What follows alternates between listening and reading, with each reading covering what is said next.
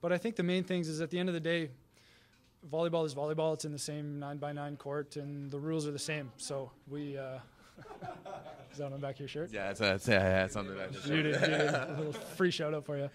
Um, and it doesn't matter who's on the other side of the net. You need to still execute to the best of your ability if you want a chance to win. What's going on, ladies and gentlemen? Welcome back to the 9x9, the 81 square meters of the best volleyball coverage on the internet. Uh, it is Tuesday, December 13th, 2022. This is episode 47. Uh, my name is Rob St. Clair, and I apologize in advance. I'm a little under the weather. My voice is uh, not great. If you heard me call either these two like terrible Italian women's games over the weekend, you really heard me struggling. Um, hopefully, I'll be good by Champions League tomorrow. So, my good buddy Everett Delorme live from Toronto, Canada, might have to carry me this show. Uh, Everett, what's up, my friend? what's going on? Just, just throwing those games underneath the bus. Terrible. Just, just, just, just going right into it. Um, and you know what? There was so much other, so many other things going on, and you were stuck with those games. I, I, I am sorry, my friend. But hey, at least you're, you're commentating. I, I would, I would give my left nut to be able to do that. So, uh, um, yeah, ladies, welcome, ladies and gentlemen. It's been an absolutely massive weekend. This is this might be, despite no international, no national team stuff going on, this might be one of the busiest weekends of the uh, like times of the year. You got Club World Championships, you got the NCAA tournament, you got the CEV Champion uh, Champions League, you got full on league play in full swing everywhere we go. Um, there was so much vo- volleyball this weekend, and we we got to get into so so much stuff. But first and foremost Guys, Thanos has acquired the second Infinity Stone. Perugia has acquired their second trophy of the year with an absolute domination. Just, just truly an utter domination. Um, they may have had practices so far this season that were harder than, than this entire tournament. Um, I'm sure that the travel might have been the most arduous point of, of this competition for Perugia because they absolutely walk through it, taking down Sada Cruzeiro in the semifinals and then Trentino in the finals. It was just another day at the office for the uh, for the Block Devils in this one. The best team in the world, and they have accomplished their first two of the five goals for the year. Yeah, this wasn't. This was this was just boring. It was boring. I mean, the finals were okay. Like set three of the finals against Trentino, uh, which Perugia won three to one. I mean, 27-25 in the third. All right, great. What, where was where was Sada Cruzeiro? They weren't competitive at all. None of these Brazilian teams were competitive at all. And in the end, like four set, never in doubt. Like what, what, why, why, why do we waste our time flying the two best teams all the way to Brazil to play this final match? What are we doing?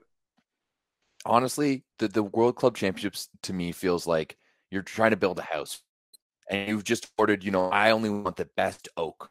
You know, the best cherry. We're going to do all the best walnut and then all of a sudden you're just making the place with with plywood you know going down to the dump and just finding whatever's there to to, to build your house with because um i mean let's let's be honest. This is the least important of all the five trophies when it should be the most important right? Just just in title alone. You're you're the the champion of the club world right? And instead it's uh, it's, it's fantastic and it's it's great for them. It's great for sponsors uh, but does it really mean anything? Did like the volleyball world even blink an eye at it? Nope. No. If they had lost, different story altogether. True. Good point. Which, but, which last year everybody did. I mean, Lube and Trentino went to Brazil last year, lost to Cruzeiro. Then it was kind of noteworthy. But I mean, uh, we, we, I don't think we really even have to talk about this that much. I mean, we've had a thing on the show this this season so far, just not really talking about Perugia uh, except if they were to lose, which so far this season they have not. I think they've won 20 in a row in all competitions. They're the best team in the world, and it's not even close. I mean, Kamil Semeniuk in this match wasn't good. He got benched in the first or maybe the second set, and Ole Plotnitsky came off the bench and looked like one of the best players in the world. Wilfredo, well, it's pretty standard, yeah. yeah. Wilfredo Leon looked unbelievable. Kamil Rychlicki wasn't even good. Jesus Herrera came in and was good. Like they don't even need all their normal starting players to be playing at the top level to like pretty effortlessly get, Trentino just out of their way and pick up another Infinity Stone. And like you're saying, I mean, the Super Cup and the Club World Championship are by far the two least important tournaments of the five that they're going for. Now, now it starts to get pretty serious. These are yeah. just the appetizers. And if, every everything from now on is is is main course for sure. Right. There's no dessert. You're just going all the way. You're just going entrees Even know, the Italian Cup is a decently big deal because that, that that's a pretty 100%. good indicator on on where your team is really at midway through the season, and it's the only trophy that Perugia won last year. I, I think that the cups are, are equally like m- even more so important because it might be the the one time where volleyball club volleyball is on the national radar for Italy. Great point. Right, and it, it, like I think that those cups are are are much more uh, revered by the general population at large within within the specific country, and I've just noticed that as a, as a trend from watching from from an outside. So I think yeah, absolutely, right. Like it's it's it's important to to win the Scudetto, of course. It's important to win the Champions League, of absolutely. But for that national level recognition, I think absolutely winning that winning that Del Monte is it no the Del, Del Monte is at the beginning. It's just the, the Coppa yeah, Italia. I think it's just the that, Coppa Italia. Yeah, yeah, you're right. That that is a big deal. And Perugia won it last year, so they've been there before. Uh, yeah, th- this is where it starts to get real, and this is where I'm really interested to see how Perugia continues to kind of navigate this whole season. I mean, it's a long season. There's a lot of matches. They're going to be favored in every single one of them. Will they lose somewhere along the way? And if they do lose, will that help them?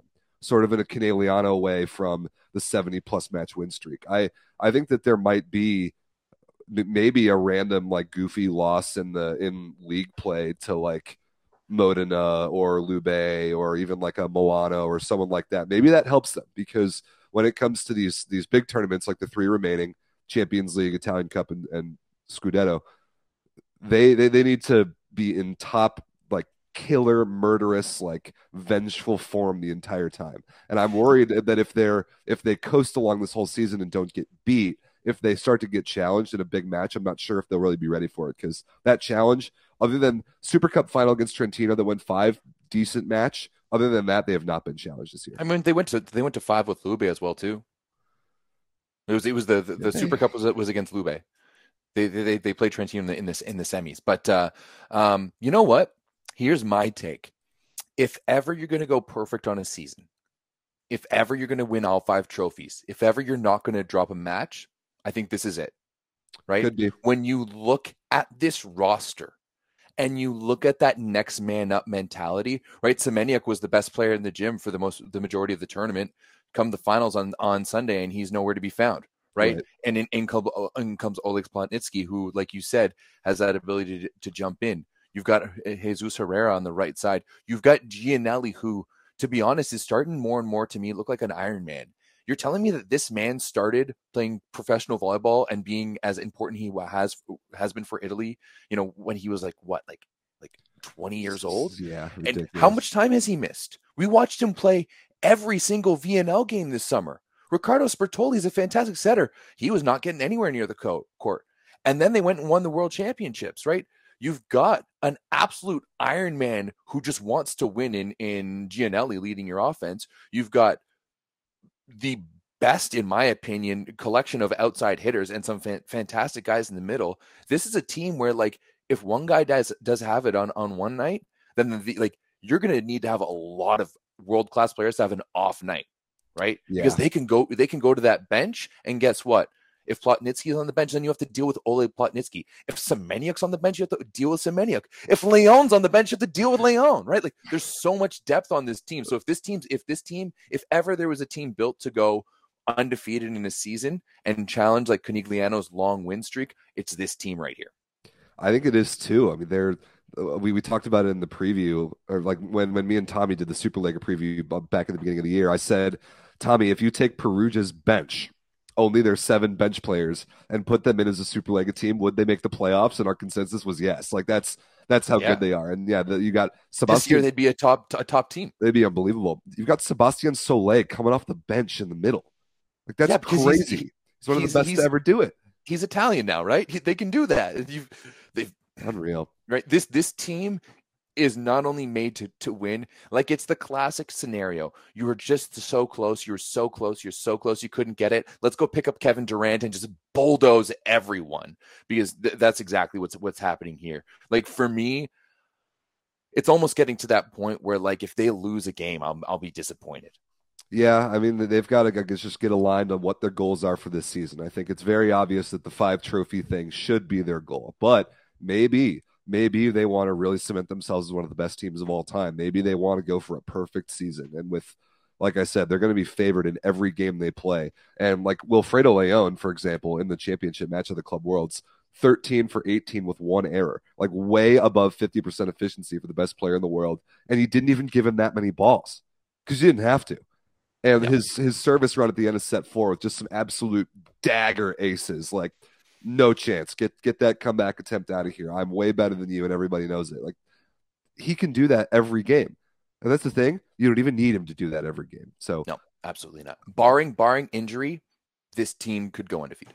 It could, and even with injury, I mean, Leon when he hit his head in the Super Cup didn't play for three or four matches, and they never even came close to losing without him. Yeah, it's remarkable. Uh, let's let's talk about the rest of the tournament a little bit. Uh, Trentino gets second. Yay, good for them. Uh, I thought they looked pretty good uh, up until playing Perugia. Uh, they got past Cruzeiro really easily. Uh, Alessandro Michieletto actually led scorers in the finals. Uh, 13 yeah, for 20 points. Yeah, 19 points, two blocks, and four aces. He's serving the ball great. Um, Trentino's good. They're not going to beat Perugia, uh, but Everett, what's the what should be if you're a Trentino fan or if you're in like Trentino's front office? What's a successful season to you, given who else plays in the same all the same tournaments as you in Perugia? Second, do you know right? Like like losing to Perugia should be your only your your only thing, right? Because Lube is just not there. Piacenza is not the team we were we were expecting them to be, and there's there's no one else really around, right? So yeah, like I like I expect them that expect them to be to be second. You know, once again, they don't have the exact same depth as Perugia do, but they still kind of do. Uh, when you look at that Dazrana coming off the bench for, for them, um, and, and when you're talking about if there's one organization I can believe that that can do that and, and why they're consistently where they are, it's, it's Trentino because of that quality that they bring, quality that they bring year in year out from the, the the top to the bottom of the organization. Like, let's be honest, this is this is this is one of the best run organizations in all of volleyball for sure. So yeah, hundred percent. Like I can see this team, you know, pushing to if, if, they end up on the opposite side of the bracket from uh, from Perugia and uh, I guess both the Italian Cup and the, the Champions League. Um, I would assume that they would kind of be in the finals with them. Yeah, that, and that's very possible the way that the, the seeds work out for both of those things. I think t- Trentino's pretty clearly the second best team in Italy. I don't know if they're the second best team in Europe. Uh, without Russian teams in the mix, they very well may be. I mean, we'll talk about Jastrzębski later in the show, but they're uh, they're falling off and they, they've gotten bit by the injury bug, unfortunately. So it's very possible that Trentino is the second best team in Europe uh, yeah, we'll see. Uh, last but not least, Sada Cruzeiro couldn't defend their title. I wasn't really overwhelmingly impressed, even though this team is basically the same as it was last year when they won this entire tournament. They shouldn't have really had any weaknesses on paper. There's one difference though. What, the setter? Yeah. What, do you think Uriarte is a step down? Then Cachopa, maybe. Uh, Uriarte is awesome. And he I, is awesome, but I've always found him just be like he's really good he's he's he's very good. He's very steady, but like Cachopa, we saw him work that magic.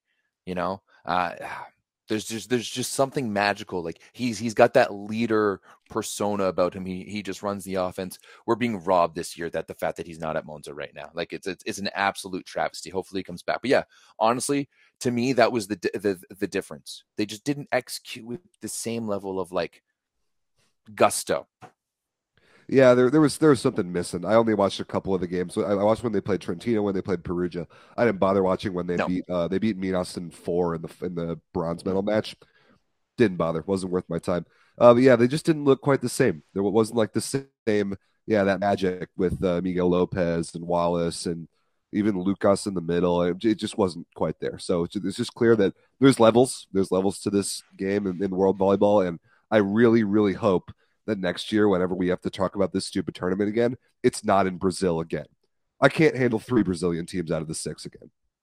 I, I can't handle that. It just doesn't make any sense. So uh, hopefully we don't have to worry about that.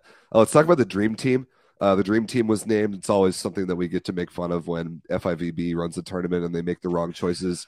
Uh, uh, eh, you know this what? one, this one's okay. So I'll run it down. Uh, MVP once again, Simone Giannelli at the center position. Uh, he's won two World Championship MVPs this year, which is pretty crazy. Uh, Matey Kaziyski gets a Dream Team nod at opposite, which is the position he's playing this year. Yep. Uh, outside hitters, Alessandro Michieletto and Wilfredo Leon, two good choices. middle blockers Marko Podraščanin and Flavio, uh, which I like. I thought he played great in his home country. And then because you have to have a Sada Cruzeiro guy in there because they got third, you got this libero called Luquinha that I had never heard of, but uh, he gets a dream team nod. So great, whatever. Bro, where's Lopez? Like what? Like like Ronnie? Where where's your boy at? He's he's got to like, play better. Yeah, this, this time this, this, time last year we were talking about him as one of the best young prospects in the world, and not even close now. Non-stop. And then like let's be honest, Cuba had kind of a charmed summer. You got some easy competition the entire time. Didn't have to play anything too strenuous. You played Pan Am Cups and NORCECA Final Sixes and all that stuff. And they had one opportunity at the beginning of the World Championships to to make a run, and like Lopez just never seemed to get it going. And I don't know, just just hasn't hasn't really been, hasn't really been around. And you know, for a while last year, we were talking about he was the best player outside of Europe, you know, hands down. And now, does that even matter? Like he he still probably is, but does does does that even like register?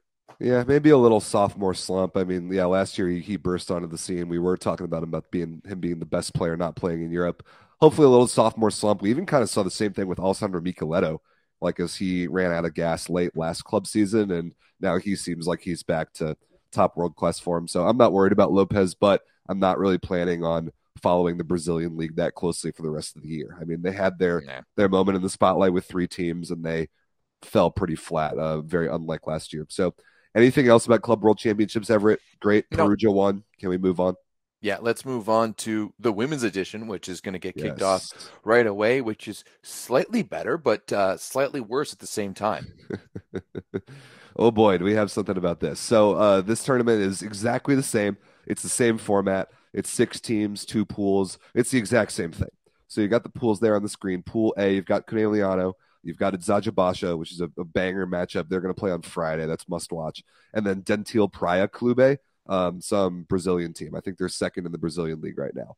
Mm-hmm. Then in Pool B, you've got VakifBank. They won it all last year. They won all five trophies last year. You've got Minas, who's the women's version of the same club that played on the men's side, the Brazilian team. And then you've got this Kazakhstan team, Kuanysh. So, Everett, you want to know something interesting about Kuanysh?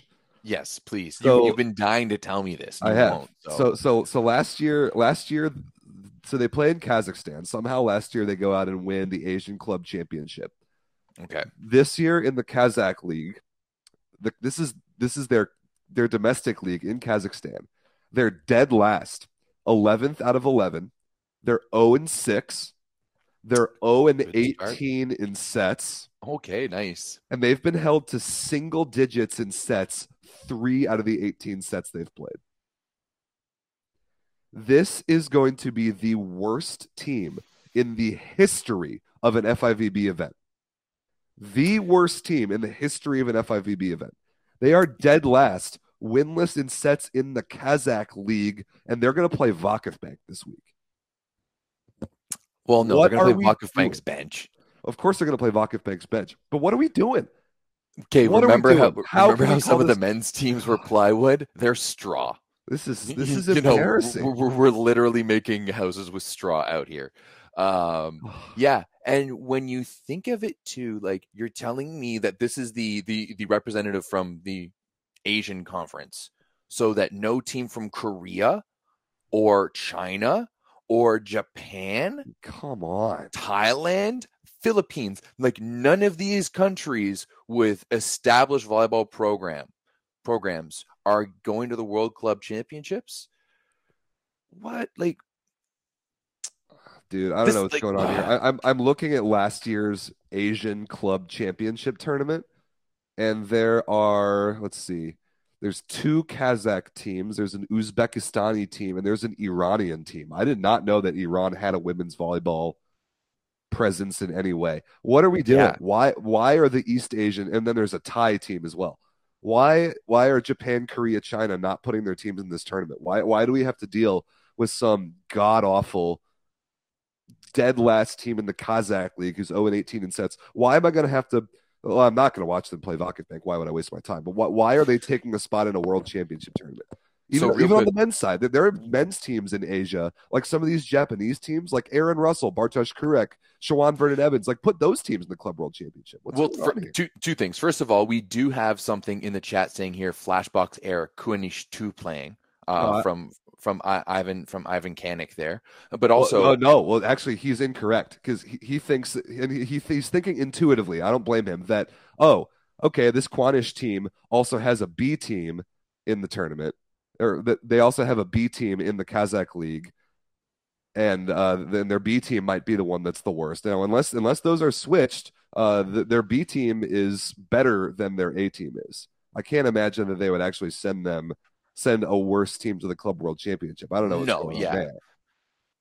Well, we'll, we'll, we'll have to do, we'll have to do some investigating on that. But for the men's championships, what happened was that that Iranian team went out and picked up like like they were picking up Simone and yeah, like and, and last year they got Nimir and Earvin N'Gapeth won won the Asian championship, then went to Club World Worlds without any of those guys. Like, come on. so, on. yeah, like we got to we got to bring in some rules for for these things. You know, like I like I get it, but like the, the the athletes on your squad can't just come in and just solely play that championship right? Like the, the, there's got to be something like that, or they can't be involved in other zonal qualifications for for this. You know, like there's there's got to be some better rulings on here. Yeah, and let's you know? Uh, whatever the, whatever the deal is with China, Korea, Japan not playing the Asian Club Championship. Let's figure that out because I'm sick of talking 100%. about sick of talking about every year how big of a waste of space whatever Asian team the Club World Championship is.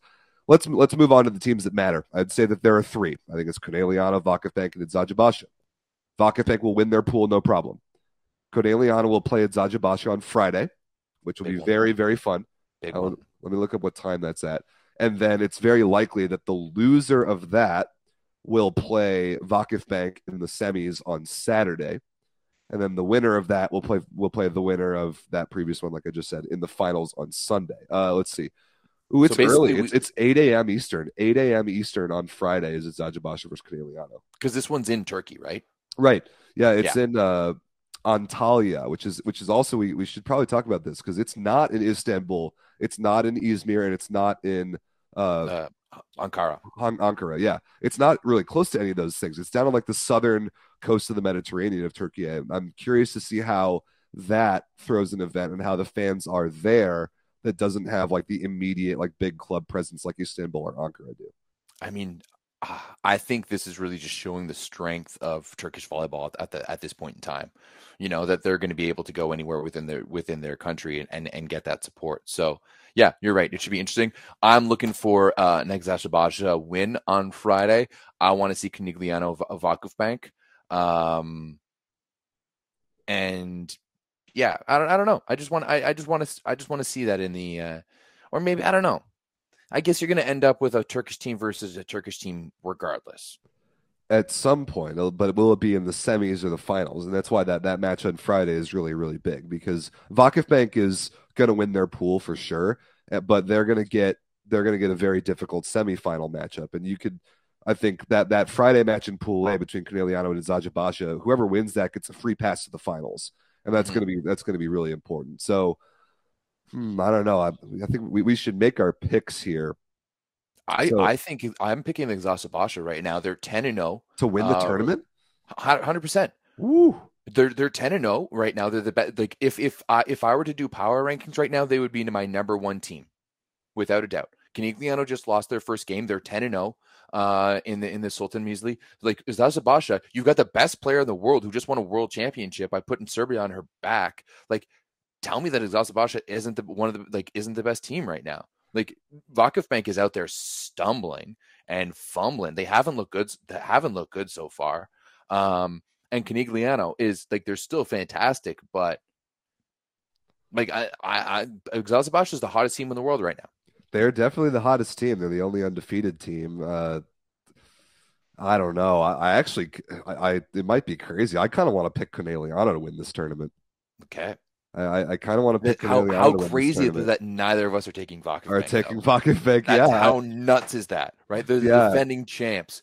They won the, the, the Champions League. They added arguably one of the best players, arguably the best player in the world, definitely one one of the best players in the world. And things just haven't looked good so far. Like once again, I just really showing you how good Wolosz was with managing that Conegliano team because Orro's not able to do it, and uh, right now uh, Özbay isn't uh, uh, isn't able to do it for for Bank either. Man, it's it's hard to pick a, it's hard to pick against any of these teams. You can really make a compelling case for either one of them, but I'm excited to talk about it next week after it's all wrapped up. Uh, I wonder what time the finals are on Saturday. Uh, oh man, crazy early, 8 a.m. Eastern again. Just playing these like early afternoon matches in Turkey. That's rough. I don't know if I'll be, I'll, I'll be able to handle watching that one live. That's 7 a.m. my time. That sucks. Yeah, 7 a.m. I could maybe do it depending on how Saturday night goes.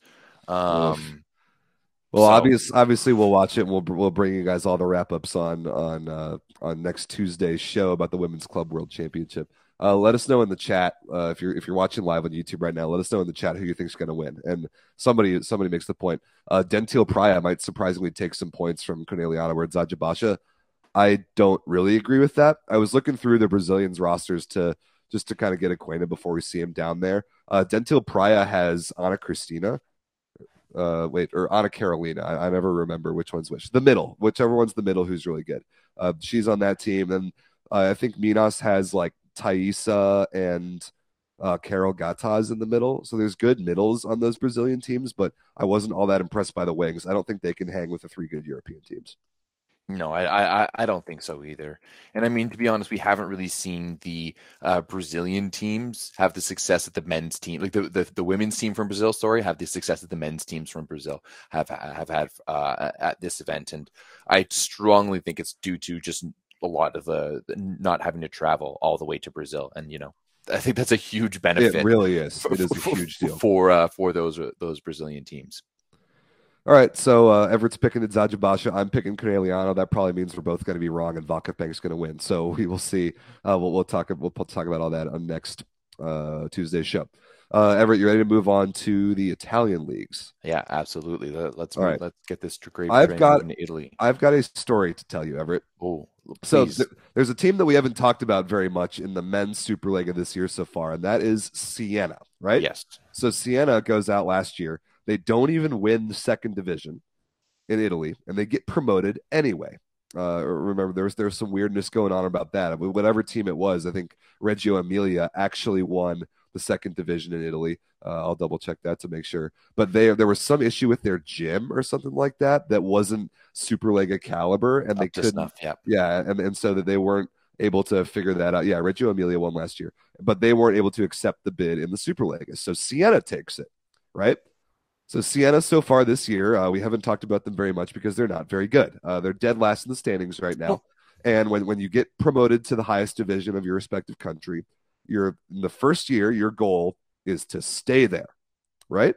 Taranto pulled that off. They got they got promoted last year, and despite two teams getting relegated last year, Taranto wasn't one of them. So mission accomplished. Siena's goal: stay in the Superlega. So far, they haven't done that. And on Thursday, this past Thursday, they played a makeup game versus Padova, who's one of the only teams in the league that you can really expect them to beat or at least be competitive with. And they go out and get three donged. So Siena's management decided that was not good enough. And so what they did after that that loss to Padova on Thursday is they fired their coach. They fired coach Paolo Montagnani after getting swept by Padova. And sure enough, Everett, just a couple days later, Siena beats Monza three sets to one.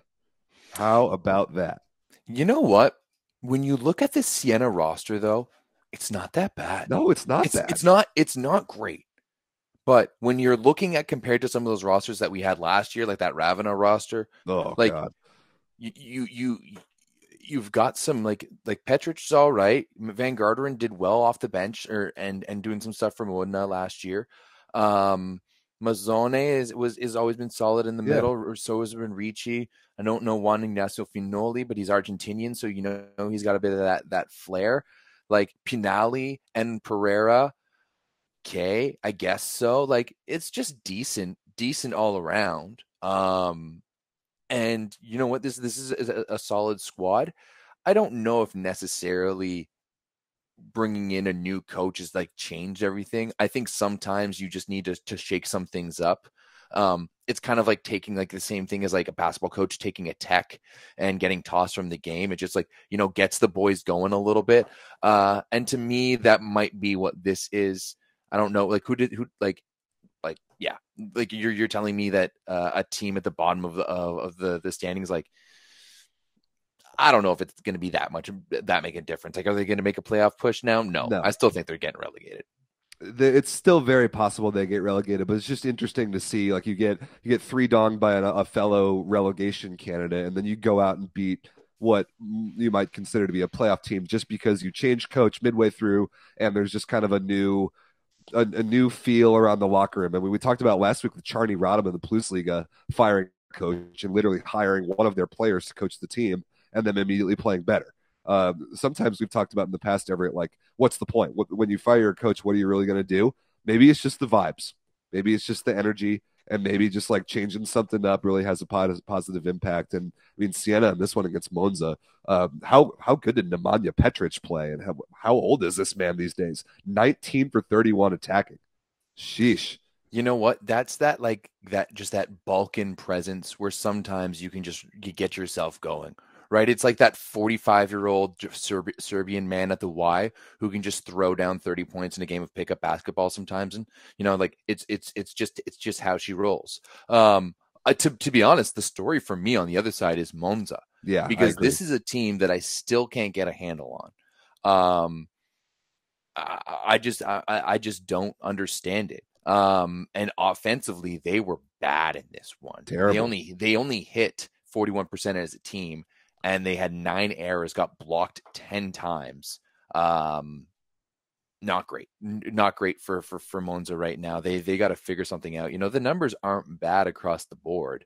Passing um, numbers are good. That's the weird thing. I mean, yeah. Georg Grozer's got to play better. It's it's it's weird that a, a, guy that we've revered for so long and he's been playing however old he is 36 37 whatever 10 for 32 with seven errors is not good enough and well that... we've we've seen this from Grozer the past few seasons though where he's real good at the beginning of the season and it's just like sure he hasn't he hasn't hit an injury yet but the past few seasons it's just been he just teeters off as as it goes goes down and yeah I uh, I don't know. This Monza team has to figure something out. Let's make his leash. Let's make Grozer's leash a little bit shorter and see a little more Arthur Szwarc. How about That's it? what I like to hear, my man. That's exactly. It let's let let's let the man let's let the beast loose. Also, you know? Stephen Maar Stephen Maar came back in this one and was awesome. Uh, passed the ball great, Classic. went twelve for twenty eight attacking. So he certainly wasn't the problem. I don't know why. I don't know why Monza is jacking up thirty four balls to Vlad Davyskiba. He is not the guy to lead your team in attacking attempts. So there's some weird stuff going on there.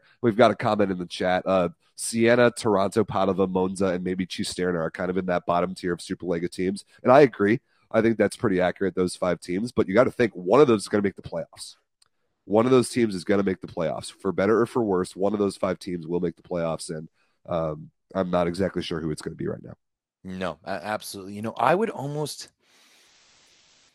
I don't know, this team is gritty.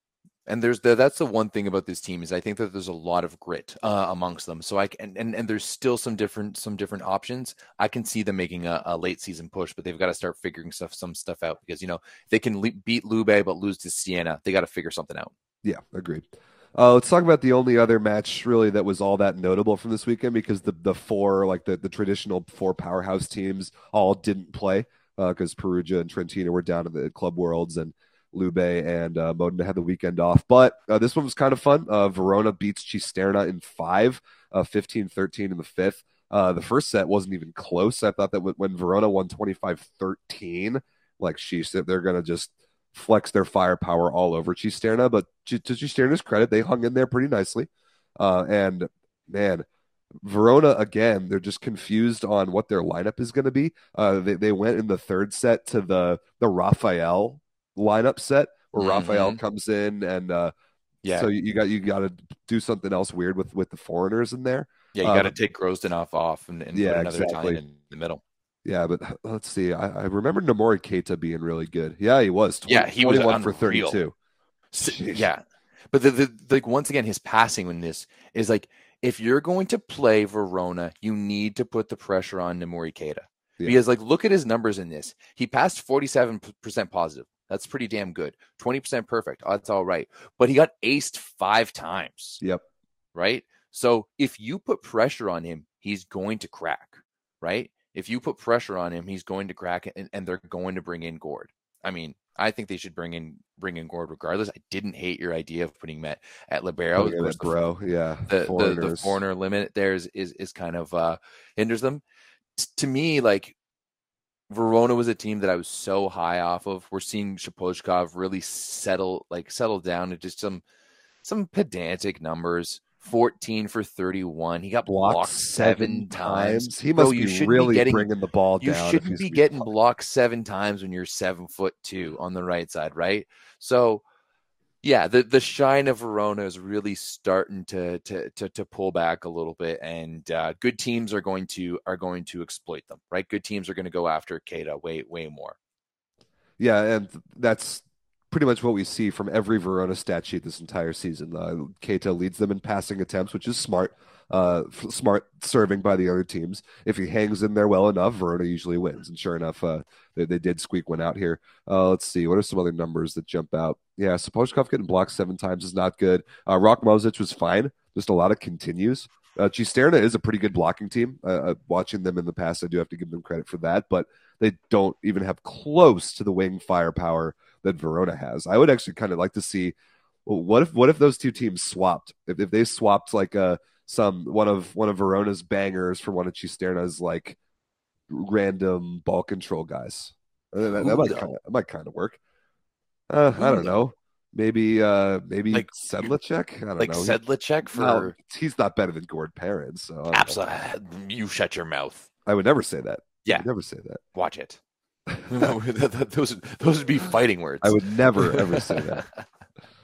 Oh yeah, I don't know. Uh, but I mean, remember when Cisterna was undefeated at the beginning of the year and second in the league, and, and, how that's going now? Let's take a look at the standings. Yeah, let's, uh, let's jump into those. So uh, Perugia is better than everyone else. No surprise there. Modena now in second. Verona in third. But what's interesting is that Verona's seven and four, and they're behind Modena, who's six and five, because they go to five so darn much. And then uh, Siena and Lube still have a match to make up which we expect Lube to win. So that'll boost them up towards like second or third ish in the standings. Uh, again, that bottom five group of teams that you see down there at the bottom, one of mm-hmm. those is going to make the playoffs, and one's going to get relegated. And I don't know who it's going to be. I mean, I'm pretty sure Siena is going to get relegated. Let's just say, like, I, am I'm, I'm willing to go on the record and being this is where I think it's, it's going to happen. Do I think Taranto Taranto is going to squeeze into the playoffs? No, no. not really. Do I think Padova is going to squeeze into the playoffs? Maybe a little bit more, but but but but but but probably not. For me, it's between Monza and Cisterna, and honestly, I'd expect Monza to make a late season season push and push push themselves uh, uh, a little bit higher. Yeah, I actually like Cisterna a little bit better. I think their their game style is more upset proof. I think they're less likely to really lay an egg in a given match. Uh, the the other couple matches from the weekend that we don't really need to talk about. Uh, Milano beat Taranto, great. Uh, Milano has the, all their middle blockers back, so cool. They have a uh, Losera and Piano back healthy. They don't have to play Ebadipour in the middle anymore. And then uh, Piacenza beat Padova. That's because Piacenza is better than Padova. So uh, nothing really to talk about there. Um, so yeah, this is the standings. Uh, what's coming up this weekend? Uh, we got anything good going on? Perugia's got a bunch of matches, man. We'll talk about Perugia later because they play. They're flying back to Italy. Pro- they're probably back by now. They got to deal with jet lag from winning in Brazil on Sunday. They got to play Champions League at home on Thursday, and then they got to play Monza on Sunday. it's quite a week. Yeah, uh, that that sounds like a lot there. Once again, uh, volleyball guys, volleyball. Right. Let's let's let's, and they're going to be doing all this by flying coach. of course, uh, Verona versus Piacenza on Saturday is the match that I like the most. That one, those that's an interesting match because yeah. two two teams that, that don't really know who they are and I think they're a lot better than they than than they are. You know, so yeah, I'm looking forward to that. Cisterna versus Milano as well, kind of a must win for both teams. So uh, we'll we'll we'll follow along with that. We'll catch up on Italy like we always do next week. Uh, you want to move on to the women's league? Absolutely. All right. So let's look at match day 11 in the women's league. Uh, Conegliano beat Firenze a couple weeks ago. Uh, so that's old news because they had to front load their schedule for the Club World Championship. But a um, couple other notable results here. On Saturday, uh, Bergamo beat Chieri in four in a match that I called. That I mean, it's an upset. The only reason why we're talking about it, uh, it is an upset. I thought Bergamo played great, and uh, they're right up there with Chieri in the standings in playoff position right now, which is kind of cool for Bergamo because there's some Americans on that team, and last year they were one point away from getting, getting relegated, and right now they're one point out of fifth place. So I thought that was kind of cool. I mean, I've been saying this for a while. I don't think Chieri's all that. I really think that they're just the Cisterna of the women's league, maybe a little bit better. I wouldn't give them, give them, put them in that rank, but they definitely have overperformed so far this year. Um, but you got to give a shout out to the classic 76ers logo, though. They're just, you know, copyright be damned. Let's just let's just jump let, let's just jump into it. But yeah, I, I don't really believe in Chieri being a top team. So yeah, in, in the standings, this is a this is an upset, but I think this is just kind of business as, as per usual. Yeah, fair enough. Uh, another match that I called uh, Vallefoglia versus Perugia, not notable at all, except there was a headline or at least a rumor that I definitely believe. And that's that Vallefoglia, who already has Micah Hancock setting, is going to go out and get another American Olympic gold medalist and bring in Annie Drews on the right side at the at about the new year. I that's been all but confirmed that Annie Drews will head to Italy and play for Vallefoglia in January. Isn't isn't Drews your girl? Isn't she your? Oh yeah, your, uh, Purdue girl, Purdue uh, Boilermaker. Yep. All right. She was yeah, I love forged, her. She's awesome. Forged in the gym of of Rob St. Clair. yeah, we uh, played a lot against each other, and he's great. So uh, I know she was taking like the first part of this season off, and that was her plan all along is to maybe sign with somebody for the second half of the club season. So it sounds like she's headed to Italy. Maybe Vallefoglia will get up there higher than where are they right now? Eleventh. Yeah, they're not overwhelmingly good, but what they are, what they could really use is a big banger opposite. So Annie yeah, Drews should help. A little bit of scoring. I mean, once again, like there's been so many teams that have kind of just maybe like like looking at Novara losing a little bit, Busto just having a weird season.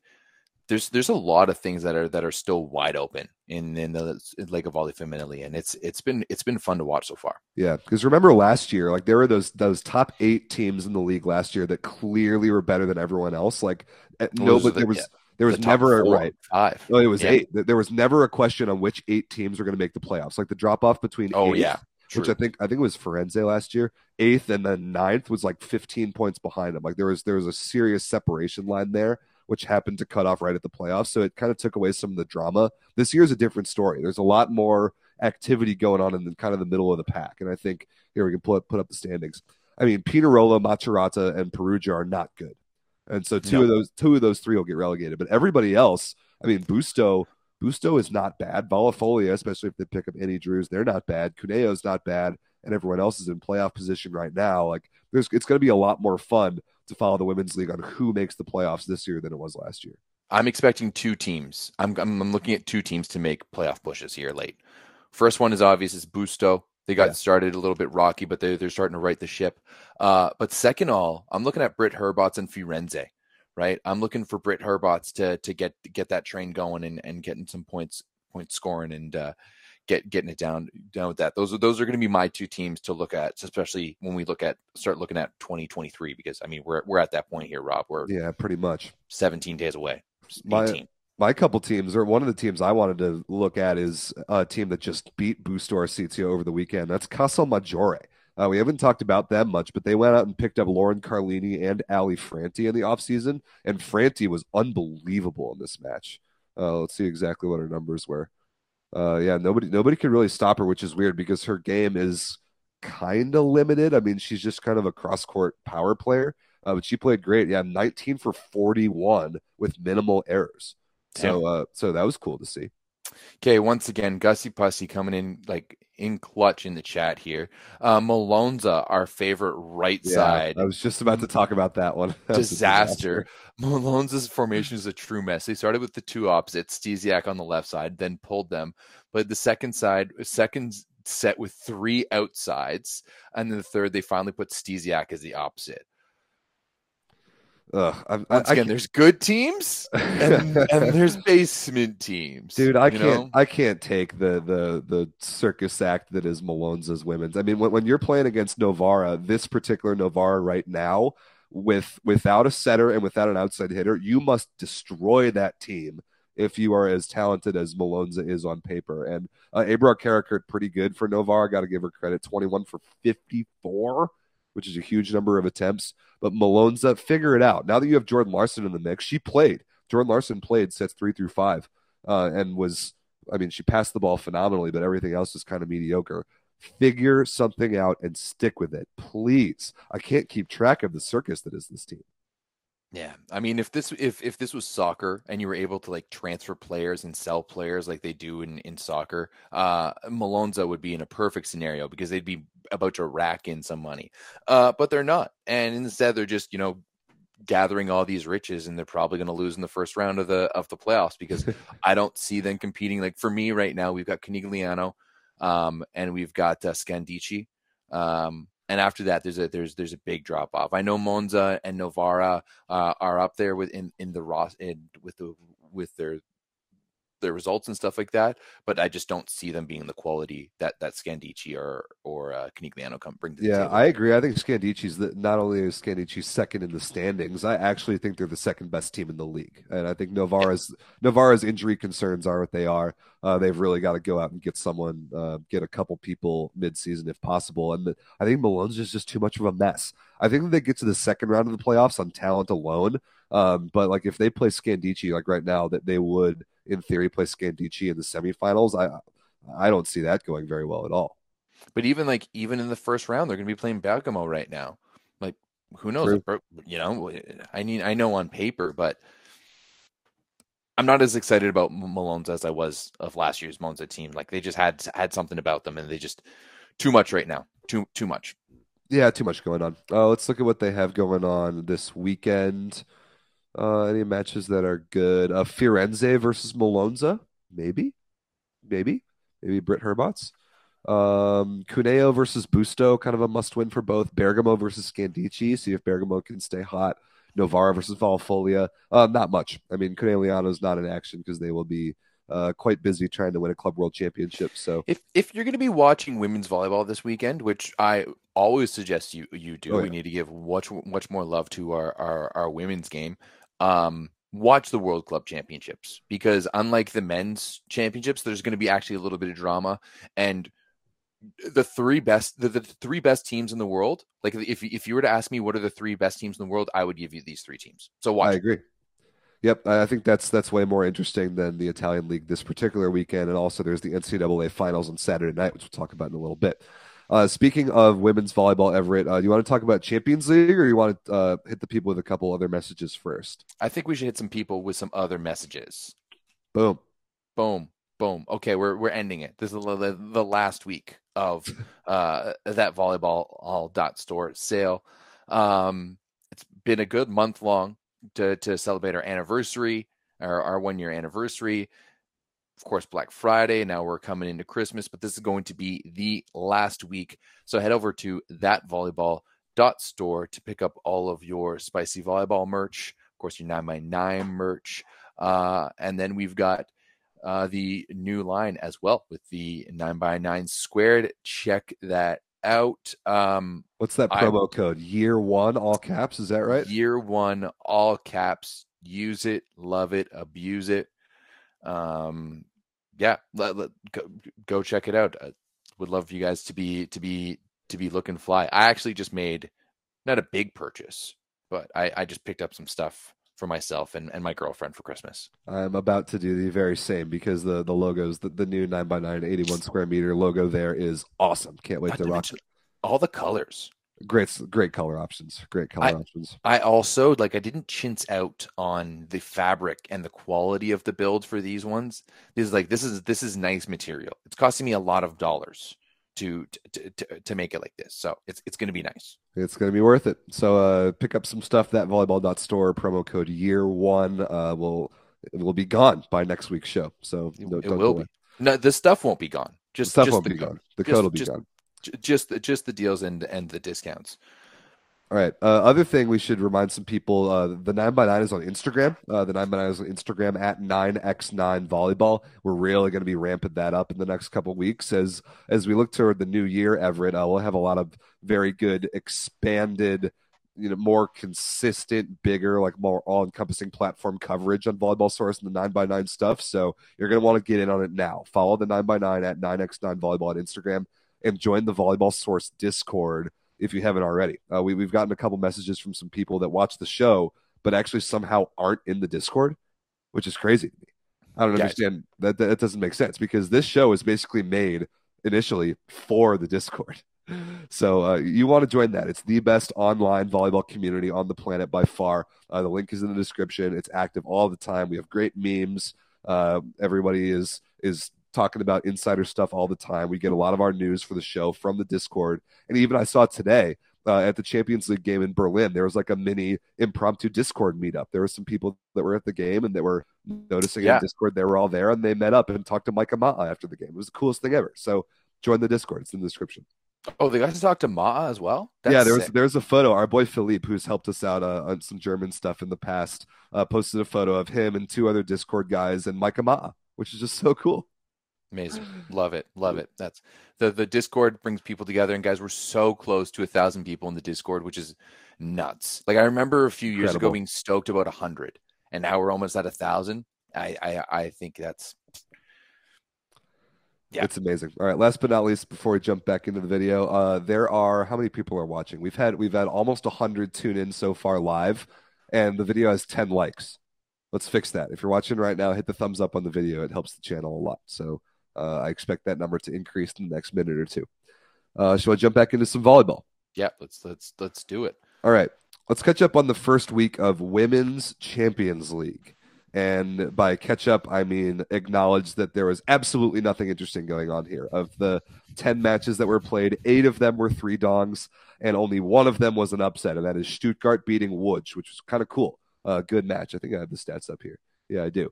Um, other than that, absolute chalk across the board. There, there's even less drama or intrigue in the main round of Women's Champions League than there is in men's. I just really think the field is weak this year.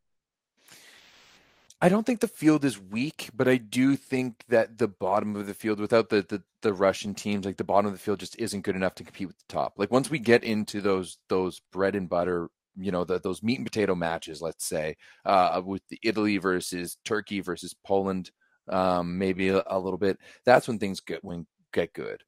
But when you've got just good teams against bad teams, it just doesn't doesn't really do it for me. There's one there is only one um uh result that kind of stands out to me and that's going to be Stuttgart's 3 nothing win over Łódź. Right. Uh, but it does this this is very very standard. I think this has been like 3 years in a row where the opening match has seen a German team beat a uh, a, a, Polish team. Really, that that, that yeah. upset is is that much shock? We've seen that before. Yeah, we've we've we've seen this before. Right. This this is this is not this is not anything new. I remember definitely a few years ago it was Schwerin.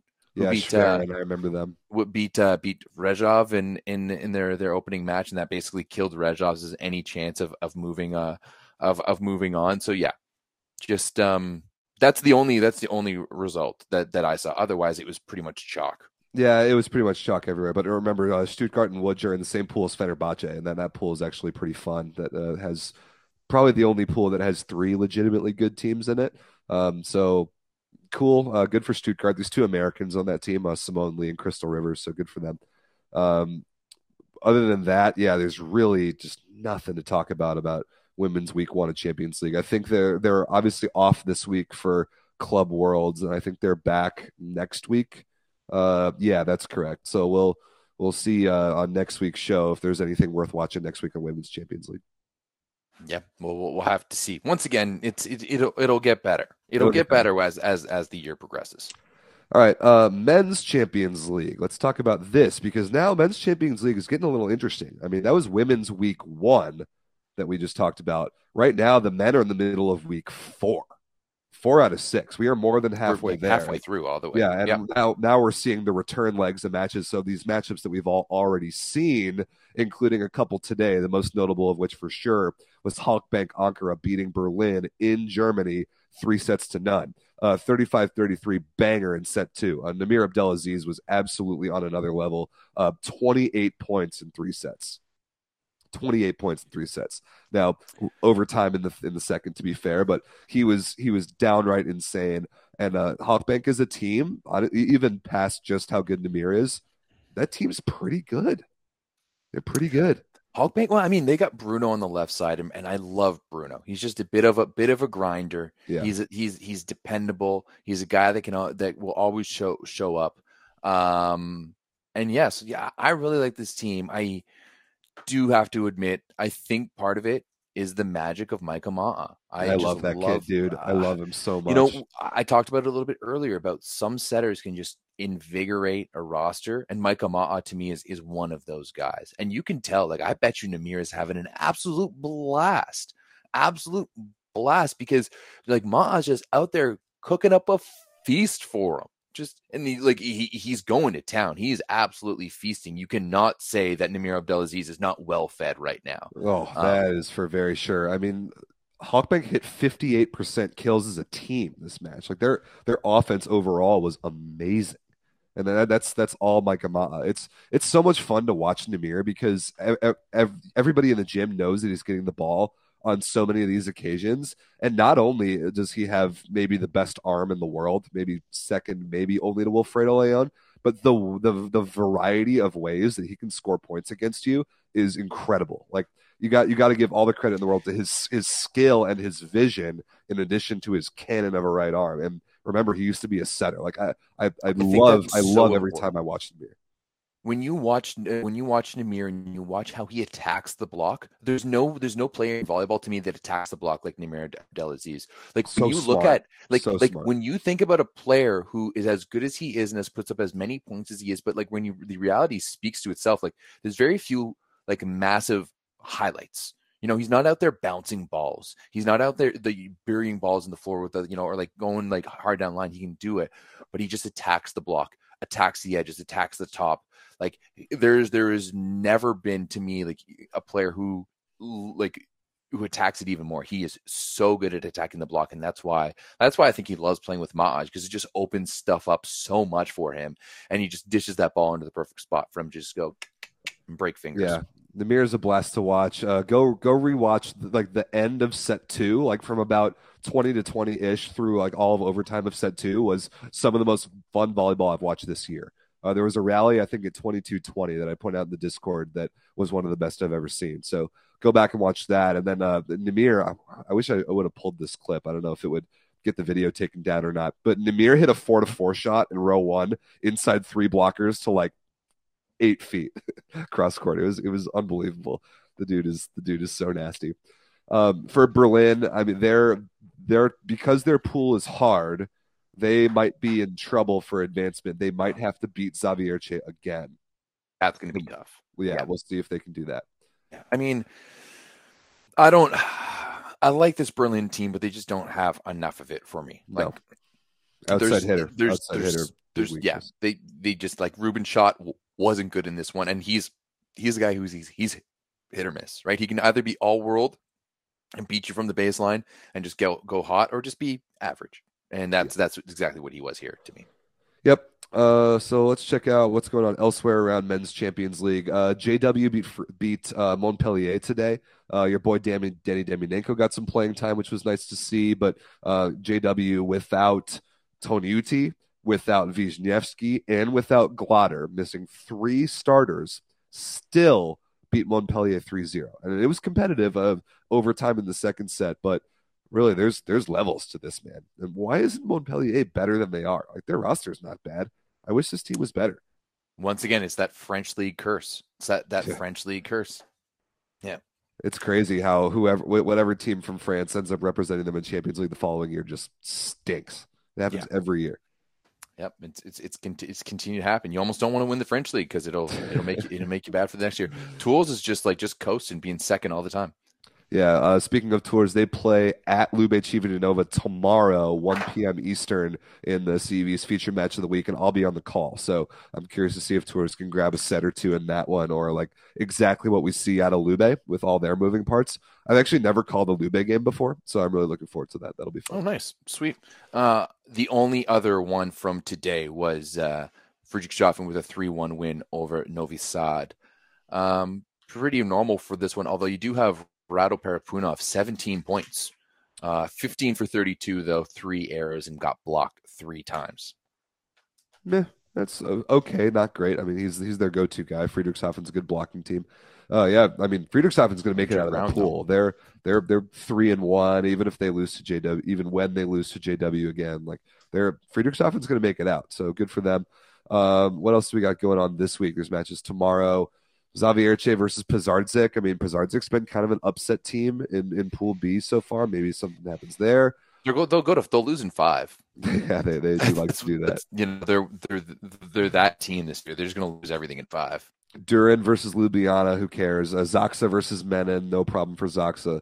Perugia versus Ziraat Bank on Thursday. The only reason why I'm kind of curious to watch that is to see how Perugia handles playing a couple days after playing in South America. So it's Not, it's it's in Italy, fortunately for them, um, but may, maybe jet lag, fatigue, maybe that's a factor. Not to mention, did we didn't Ziraat Bankası just sign Juantorena for the end of the season? Like that was rumored, and I, I was going to group all, all the crazy rumors coming out of Turkish volleyball media at the end of the show because there's a lot okay. of them. But, one of them was Osmani Juantorena to Ziraat Bank after the Chinese league season is over, which is ridiculous. Um, but I mean, right? What's Ziraat right now? One and two with only two points. Like they're not looking good. Yeah, one and two with two points in their pool it's going to be too little too late, even if Juantorena does show up, because they're going to get three dong by Perugia this week. I mean, who knows? Maybe Perugia will be a little a little jet lagged. If if there's one match, if there's one match that they're going to lose, it's going to be this Wednesday, and Wouter ter Maat is going to have 30 points. yeah, that's, exa- uh, that's exactly because inconsequential matches like this, that's when he thrives. He's like, oh, I, I can be notorious and not actually have to do much. Let's go score 30, baby. Let's go. Wouter yeah. ter Maat, like book it.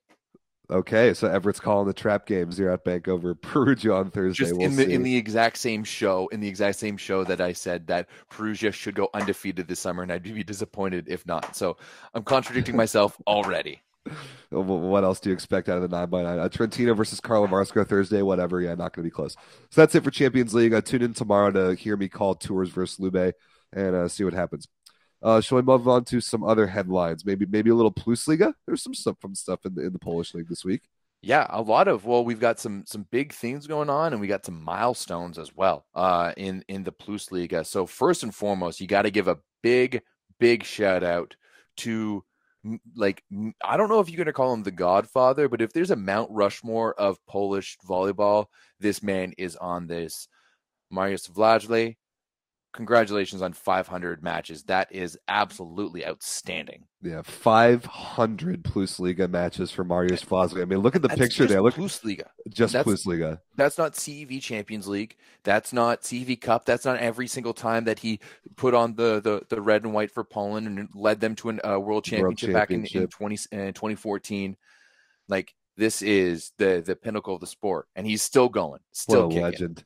And uh, it, it, in his 500th match, uh, Trefl Gdansk, who we haven't talked enough about this year, is actually being pretty good. They're fifth in the standings right now. Uh, they played Asseco Resovia, who's really good, took him to five, and Wlazły suited up at outside hitter of all things. Uh, he still do it all. He, he played sets, all, sets three through five at outside hitter. I mean, he's obviously been an opposite his whole career, and he played decently well, like uh, eight for twenty and passed the ball okay. I mean, that's awesome who's who's more impressive right now? Mariusz Wlazły still kicking it, uh, going for uh, Gdansk, or Jaromir Jagr suiting up for Kladno in the Czech uh, Dude, I saw that at, at 50, years, 50 years, old. Yeah, exactly. Hard to argue with a 50 year old.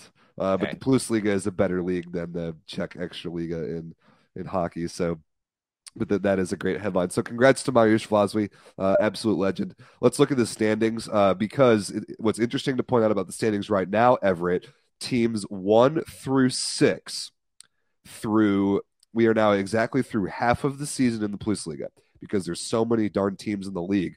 Everyone's going to play 30 matches, which is ridiculous. And there have been a lot of comments on that recently about how it's too much volleyball. We're now halfway through. Everyone's played 15 matches, and after 15 matches, the the Plusliga sets the field for the Polish Cup. So now we know who the teams are. It's teams one through six in the list right now. That's actually Zawiercie in first. Zawiercie has overtaken JW for first in the league, followed by uh, Jastrzębski, Resovia, Zaksa, Gdansk, and Suwałki. They get the sixth spot. And so those six teams plus I think two teams that play in from the, the Polish second league. Those eight teams will play in the Polish Cup. So no Skra for the first time. Yeah. Who knows? When's the last time Skra Bełchatów was not in the Polish club? Yeah. Club, crazy. Polish Cup. That is nuts. Nuts about it. So the only other the only other match I really wanted to talk about in the Plus Liga this week was this one. Zaksa beating JW three sets to two. Now, obviously, these are the two teams that have been at the top of this league for the past several years. Uh, Polish Super Cup final rematch. But what's important to point out about this one is that JW is having some serious health concerns. Very serious health concerns. Um, I mean, I talked about earlier, we are talking about Champions League. No Benjamin Toniutti. He's out with somebody confirming this uh, for the chat for me. Um, in either like an ankle or a calf or something like that. And he didn't play at all. So it was Eemi Tervaportti setting. Um, Yuri Gladyr is dealing with a back issue. I think it's like a hernia complication. So he's, I heard he was going to start training again after Christmas. But so you're out one of your starting middle blockers. And even worse, if you're a Jastrzębski fan, is Łukasz Wiśniewski tore his ACL. So another unfortunate ACL injury to a top volleyball player. So JW's other starting middle blocker is now done for the year. Conversely, Zaksa is starting to get healthier. David Smith was back in this one for the first time in a couple of weeks, and we're hearing that Norbert Huber is working towards playing again, maybe in January. You know what? They don't quite have the the firepower on the outside that uh, that JW does. If if they can go and pick up someone from the Chinese league, right? Bandors, Cheshki, both. both, right? Because you you could maybe not maybe not salary wise, but if you go pick up someone from the Chinese league, this team can still make a run, right? It, it's still a quality team all, all the way through. So yeah, I, I, think this is going to be interesting to, to watch on. Earlier in the season, I was like, yeah, JW is going to run away with this championship. Now, not so sure. And uh, another thing that's important to point out about this Zaksa game beating JW in five is that Łukasz Kaczmarek didn't play. Uh, Kłuth, who's this huge, like gigantic backup opposite that I love, uh, started, played great, won MVP of the match, went like 22 for 36, uh, which is awesome. But Kłuth has been doing this for years. Sorry, go ahead. yeah, ahead. what a legend. Uh, but a point in the chat again that I wanted to bring up: no Kaczmarek. Kaczmarek did get fined by the league for speaking out against how much volleyball they're playing. That's kind of what I mean about the comments that have been flying around about there. I mean, there's 30 regular season matches in Plusliga, which is absurd, and plus Champions League, all that stuff. And Kaczmarek came out and spoke against that and got fined. And I saw a quote from Tomasz Fornal, who was asked about it as well. He said I'm going to decline to answer this. Otherwise, I will get fined. So uh, there, there's being some pushback from the players in the Plusliga right about now, and really the grind of an extremely busy season about the level of or the quantity of volleyball that they're playing. And as we talk about on this show, Everett, we always stand with the players when 100%. complain about playing too much volleyball because they do. They they absolutely do, and you know what? I'd, I'd I'd love to see them further this conversation. I mean, at the end of the day, we're seeing we're I think we're starting to see players have a little bit more power, especially in Poland. Right, their stature is getting a little bit bigger. They're starting to be bigger stars on that that international stage. You see Fornal and and and these other guys talking uh, all the time on like talk shows and whatnot. Like they're they're big stars, and the, and their voice voice matters, especially within Poland. So I think that once they start they they they they start to talk up a little bit about it, like if there's if there's one place that I think could change volleyball culture right now and it's the way Poland. things are done, it's Poland, right? Yeah, because they sure. they hold so much power and they're kind of new, newer, new, maybe not newer team. They've been around for a while, you know, but still, like that. This is a, this is a team that does a lot for the F, FIVB. Uh, real quick, do you want to talk about the stars of Week 15 um, in the Plus Liga, featuring um, you. You mentioned Kłuth uh, on the right side. He got named to that uh, named to that team. Uh, TJ DeFalco also on there in on the first team. He's having and such Taylor, a good year. Taylor Averill getting named as uh, uh, in the second team. Yeah, I, I, think I hope that Uroš Kovacevic was on there too somewhere, or at least if, if he's been on there recently, because he did something kind of ridiculous. He started a match for Zawiercie at opposite and won MVP. And so now in the last 12 months, he's won MVP of Plus Liga matches at three different positions. Because remember last year when Zawiercie's setter got hurt, he ended up setting a little bit. He ended up setting. You're right. And I think he won an MVP in there as well. And uh, so, I mean, obviously he's normally an outside hitter, so he's won MVP so, of Plus Liga matches at three different positions. That's amazing. What's more important, Kova, Kovacevic doing this and, and going left, right, and setter, or Ebadipour jumping in the Playing middle for middle. Milano? yeah. that was pretty cool too. But uh, I think Kovacevic is doing it at a higher level, I guess, like being MVP of matches at three different positions. Yeah, uh, Zawiercie beat Cuprum Lubin in four, and uh, Kovacevic started at opposite, went 23 for 43, which is okay. Uh, it's it's it's it's good kill percentage, not very good efficiency, but it's just crazy to see them use him in all these ridiculous ways. Yeah, and uh, absolutely. And I mean, we are getting some people talking in the chat right now about how many teams should be in the Plus Liga. People are generally saying eight to ten, but I don't. No, I know, think I think twelve is a great number. That's what Italy's 12. got right now. Yeah, uh, you're right. Fourteen even is doable. I think that's what the Pol- the Plus Liga had last year. Sixteen, 16 is too is many. a lot. Sixteen is, is, is, too many. Is, is is is quite a bit. Yeah, or it's too many to play the double round robin like they always do. Yeah, hundred percent but then how, how do you do it? So I yeah, just just knows? bring it down to twelve, mate. Bring it down to twelve. Yeah, I mean, I mean, Bielsko Biała is terrible. I mean, they, they, don't they don't really belong belong there. And then uh, Lvov, the Ukrainian team, unfortunately, I hear that uh, Vasyl Tupchii just got hurt. He's their best player, so uh, they might slip down the standings towards hopefully not getting relegated. Who knows? Yeah, 16 teams, like a 30 30 match regular season is too much. Yep, mm, absolutely. 32 even. Ugh, gross. Yeah, yeah, uh, hundred uh, percent. All right. Uh, last but not least, Everett, I think it's time to talk about NCAA, right? Hundred percent. Let's let's let's let's jump over to this side of the pond because Rob, Please. for the first time ever in the NCAA, there's going to be no Big Ten and no Pac-12. We might be crowning a brand new NCAA champion and man, this this this tournament is just the gift that just keeps on giving. Dude, these matches, especially the Elite Eight matches on Saturday, were so awesome. So good. They were so awesome. I mean, San Diego upsetting Stanford in Palo Alto in five, Louisville hanging on against Oregon in five, Pitt upsetting was the defending champs Wisconsin in Madison in five. I mean, three out of the four like complete bangers, five setters, and then Ohio State losing to Texas in four. I mean, j- j- just incredible. And like you said, the Big Ten and the Pac 12 not having teams in the Final Four is ridiculous. And even me being a huge Big Ten guy, this is great. This is Massive. so good for the women's game. Having new teams, even like San Diego, yeah. is is the is the most random team to be this good. It, it's uh, since like BYU made it all the way to the national championship game a couple years ago. This is the this is the next best thing, or the the most recent version of the same thing. I wonder what conference that is. Either like the the Mountain West or like the Western Athletic Conference or who knows. I mean, Pitt is awesome. Louisville, awesome. And like one of those two teams is going to play for a national championship. I mean, having having new teams play at this elite of a level in the NCAA is so cool. And I cannot wait for the final four Saturday, or sorry, Thursday and the championship match on Saturday. It's going to be awesome. Yeah, 100%. If if you're in the United States, you should be watching this For regardless, sure. right? Even if you can't watch this, turn your TV on and let the ratings take it. Um, that would that's that's what you need to be doing. Um, but if not, let's find some illegal ways to watch this baby because actually we've been we've been pretty good. We've, we've if you guys come into the Discord, there's always people with links for you to watch illegally and we will and then, always we will always condone that behavior 100% uh, we yeah we, we, just want to help people watch volleyball. So yeah if you're not american get in the discord. We'll help you watch this. So i wonder what match times are. Uh, thursday evening for sure and then saturday 8 p.m eastern. Uh, thursday 7 p.m eastern and 9.30 p.m eastern. Uh, right. so check out those games. I expect commentary to be good. I think that i'm sure paul sunderland will get the calls with some analyst who's hopefully good, and uh, it's it's a great product. Hopefully, the matches will be excellent. I think they will be.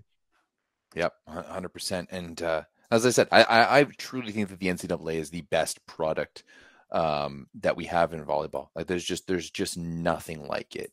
Just watching, like I didn't get to watch the matches my, myself on Saturday night, but I watched uh, the replays on uh, on Sunday. It's just the atmospheres of those gyms awesome. are so unparalleled. To be honest, we need to have a serious conversation how much like like do, are we giving any counseling to former NCAA players who have to go play, play professionally? Because that's a serious step down. You know, unless like, unless you go play for like Vakifbank or someone like that. But other than that, yeah, like the, the the games that I was calling in in the Italian Women's League over the weekend, the crowds were absolutely embarrassing. And jumping from like the NCAA Elite Eight to that is a ridiculous step down in terms of fan engagement. like in, in fan engagement in venues, and I'm sure support staff. You know, like I've I've heard of NCAA players who are used to having all of these therapists and all these trainers and everyone around them, and you go to your pro team, and it's just like, oh yeah, this is Mario. He's our trainer and he's our therapist, and he's he does everything, and you know, like that's yeah, it's it, it's a big step down. Yeah, they got a lot of resources at the top levels of the NCAA. That is for sure. So uh, yeah, check out the the semifinal matches on Thursday night and the, the finals on Saturday. We'll be back next week to talk about who wins. Uh, I'm I'm really fascinated. And then we'll see if like some some names start to rise to the top of these these last couple teams that end up going to play overseas in January. Uh, I think Logan Eggleston for Texas is the one that everyone has their eye on. Like, is she going to choose to go go jump to play pro immediately? And she could really help a, a couple teams overseas for sure. So um, I'm looking forward to watching this. Uh, we'll talk about it on, on next week's show for sure once we crown a champion in Omaha um, in conjunction with the AVCA convention. So if you're there, you're obviously going. Uh, but uh, set, p- post some stuff in the Discord. If you happen to be a college coach and you go to the convention, you go to the game, uh, let us know. We'd like to hear about your experience. Absolutely, 100%. And Rob, one thing that could be a little special this year for the ladies playing in the NCAA is that there might be actually the end of a tunnel.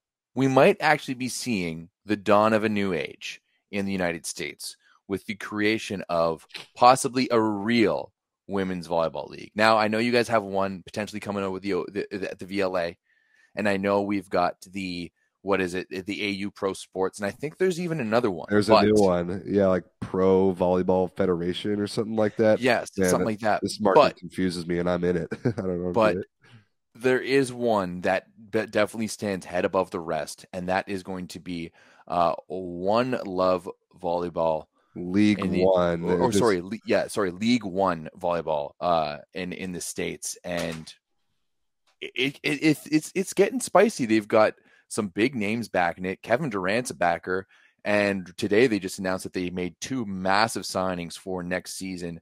Uh, Kelsey Robinson Cook and Justine Wong-Orantes, two members of the United States women's uh, national team who won the gold medal in Tokyo. Rob, how does this make you feel? So uh, I'm curious to see how this all shakes out because, like you said, I'm I'm I'm kind of in this world with the VLA that that I work for, who's mostly been focused on the men's side the last couple years. Uh, we are starting a women's division this year, uh, which is going to be awesome. I don't really cons- like, but we're not we're not playing at that level with the billions and billions of or the multi-million dollars of investment and all the the political posturing behind the scenes that's going on with the different women's leagues that exist.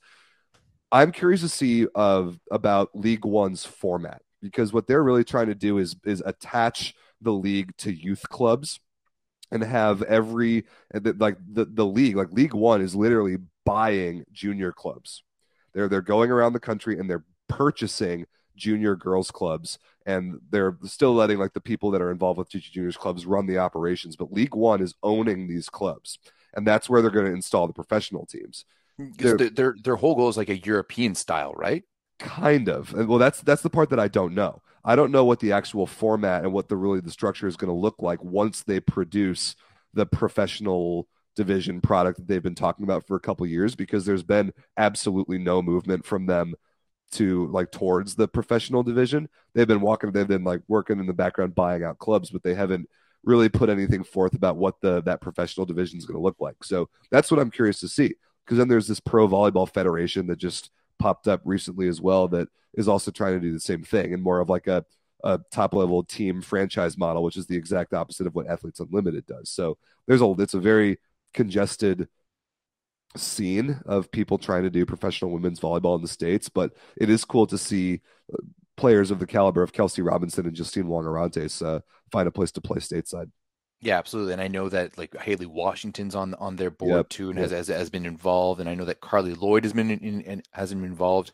It it does seem to me, and I was like poking around their website a little bit more today. It does seem to me that there's this is the best chance that we have in terms of of professionalizing the the game, and you know it's it's, it's going to be interesting. You're going out and, and picking up some some big name players also, what I like too is that they're current big name players. Like when AU right, went out and, right. and, signed like Jordan Larson, like yeah, absolutely, she's still Jordan Larson, but everyone knows that she's at the end of her at the end of her career, right? They were very much the the, the players coming right out of university who hadn't gone to play pro yet, or you know the the retired the national team players yeah. who are in, in, the twilight of, of of their career as well. Um, but let's be honest, neither of us are a fan of the format of AU and it doesn't lead to any growth, I think, no. at a grassroots level, and it makes no impact whatsoever on the community. That's why I'm really interested to see, especially now, since you mentioned that they're buying up these junior clubs.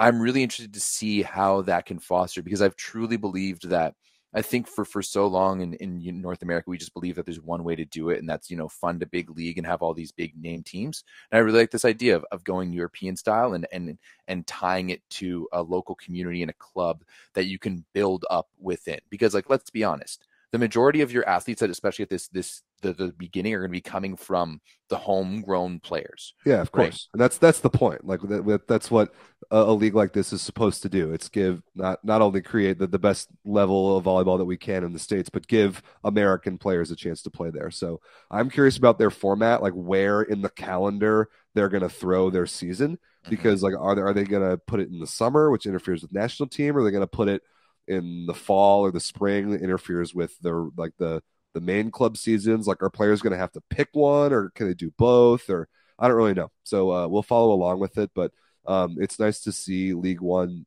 actually start to put some things forward about what 100%. their top division is going to look like because they they tried to make some splashes in media years ago when they announced they were going to do it and then they just haven't done anything publicly and there's been things going on behind the scenes but clearly yeah taking some steps to put things out publicly so that's cool. Uh, I actually kind of want to do a video. This this would be quite the video, like a, like an open Q and A about and just a basic info about all the different entities that there are in, in the states right now trying to do it because there's there's five. There's five leagues between the men and the women uh, between men's and women's trying to pull off professional volleyball right now and they're all different and it's pretty confusing so i might do a video on that. we could do that. I could i could help you that for sure let's let's let's do that i think i think that that would be great i also yeah, think that we should resource. see if if you're part of League One volleyball in any way and you're watching this, we'd love to chat with anyone. Love to just chat with you guys, have someone come on and just tell us about what the what the league's about. Like we want to hear and support it. We believe in your cause, so give let us help. Yep. All right. Uh, last but not least for the show, Everett, uh, we we alluded to it earlier that Turkish volleyball media is always on fire with rumors. They're, they're just like people talking about things on message boards, and then it gets picked up as as legitimate gossip, and sometimes it actually happens. But uh, there are a bunch of headlines that came from the Discord. I'm gonna I'm gonna run them by you, and I want you to give you give me your quick reaction on like how realistic is this to happen. All right. Okay. So a bunch of rumors coming out of Turkish media. Okay. One, Melissa Vargas returning to Fenerbahce. Yeah, I could see that 100% happening. She did it last year, came back from China to Fenerbahce. I could see it again. Yeah. Michelle um, Bartsch-Hackley coming back to Vakif Bank. Now, there was the rumor she was going to go to Novara. Now people are talking about going back to Vakif Bank.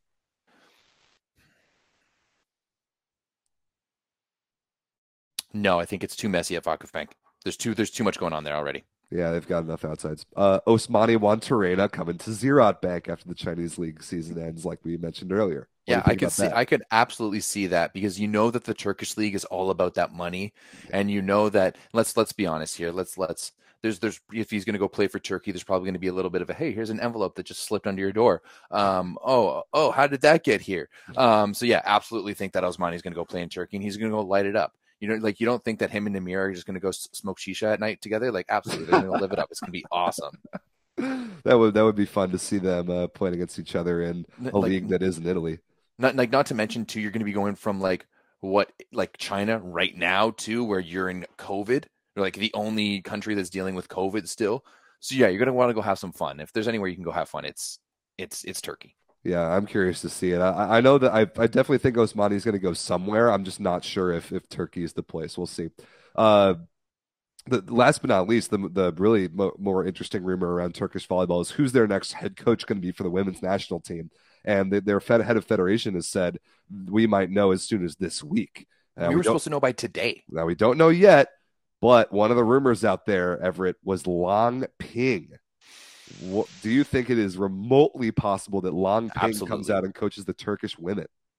Hundred percent, right? Because Lang Ping, she is a student of the game. Like quite possibly the matriarch of the game in, in, in so legend. many ways and like has done it with the united states has done it with with china as a player and as, as a coach right like she is cultured and there's no doubt in my mind that she hasn't looked at this that this that this at this turkey team and everything that they're building and goes, hmm, that's that's that's interesting. So without a doubt, and you know, you know that the Turkish Federation wants wants a, a, big name. They've already talked about not wanting an Italian, although we've seen rumors the otherwise. So absolutely, Lang Ping would be. I think it would be a fantastic fit. I think it would be a fantastic fit for for the Iron Hammer to go uh, coach coach in Turkey. I think that like she's as drastically opposite to uh Guidetti in, in, in her different. approach and and her style and her, her way way she communicates. I kind of think that that's what um that's what uh um Turkey needs right now. Some some teams need to build that base first before building confidence.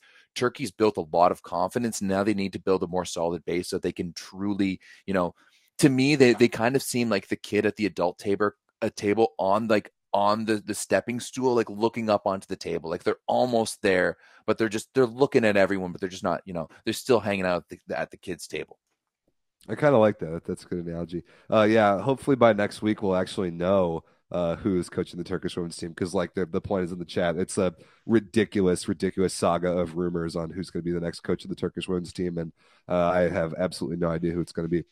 So uh, that does it for our rumors, Everett. We'll see if uh, by this time next week we have any of them that are true. We've got Club World Championship this weekend. We've got NCAA's. We've got Champions so League men's. Oh boy, is there a lot going on. So World, uh, Cup, World Cup finals. God, Rob, can we? Cares? Can, I, I hate soccer. Rob, Rob, you're you're in the minority here on this one, buddy. Sorry. I hate soccer. I'm, I'm literally working on creating a video right now about why soccer sucks and you should watch volleyball instead. Worst okay. sport of all time. I'll I'll endorse that. Yeah, like, I'm, I'm, making the whole series. Uh, why volleyball is better than your favorite sport. Uh, I can't decide if I want to do soccer or American football first, but uh, they're all they're all going to get in there. I'm trying to trigger the fan bases of all those sports as much as I can, and I've, I've got some good ideas. Oh, I think I've you guys will we like should, we, we need. I think we need a production meeting on some of these because I I got some I got some ideas uh, to to add to these. Uh, well, real quick though, can we address the real elephant in the room and why Gussie Pussy hasn't uh, answered our our request? To to come help us because you show up now multiple weeks in a row and just drop straight knowledge in the chat. Like hey come yeah. come come join the team. Like she said ha- she's she said on last week's show that she's from poland and uh which is amazing. no I, I thought she was italian. Uh, i think she said it in, in the chat at the end of last week's show that she's from poland. So uh okay. message us. Message, message us, us, On, on discord or, or instagram to um, to get involved because we, we we need all the help that we can get. Because yeah you you know everything. You, you know all the things we're talking about on the like, show. like so much. And like b- before we do you know we just we just picked up a Polish Plus Liga uh, reporter and or not reporter but researcher. Yeah shout so out to Łukasz be, he's helping us a lot. Yeah so we're going to be jumping in some more Plus Ligas but yeah Gussie Pussy. Or maybe Goosey Pussy? I don't I don't know how to pronounce your your your name. It's a little bit, uh, you know, on the, on the edge of uh, of getting us demonetized. But yeah, um, come hit us up. Awesome. Join join the army.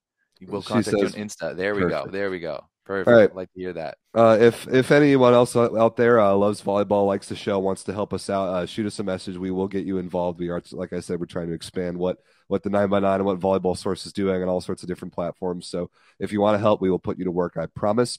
Uh, otherwise, uh, thanks very much for watching the show. Uh, a lot of volleyball going on this week. Join the Discord to chat about it, follow along, and we'll see you back here next Tuesday, same time, same place. Peace, guys. Have a good week. Check out Rob tomorrow.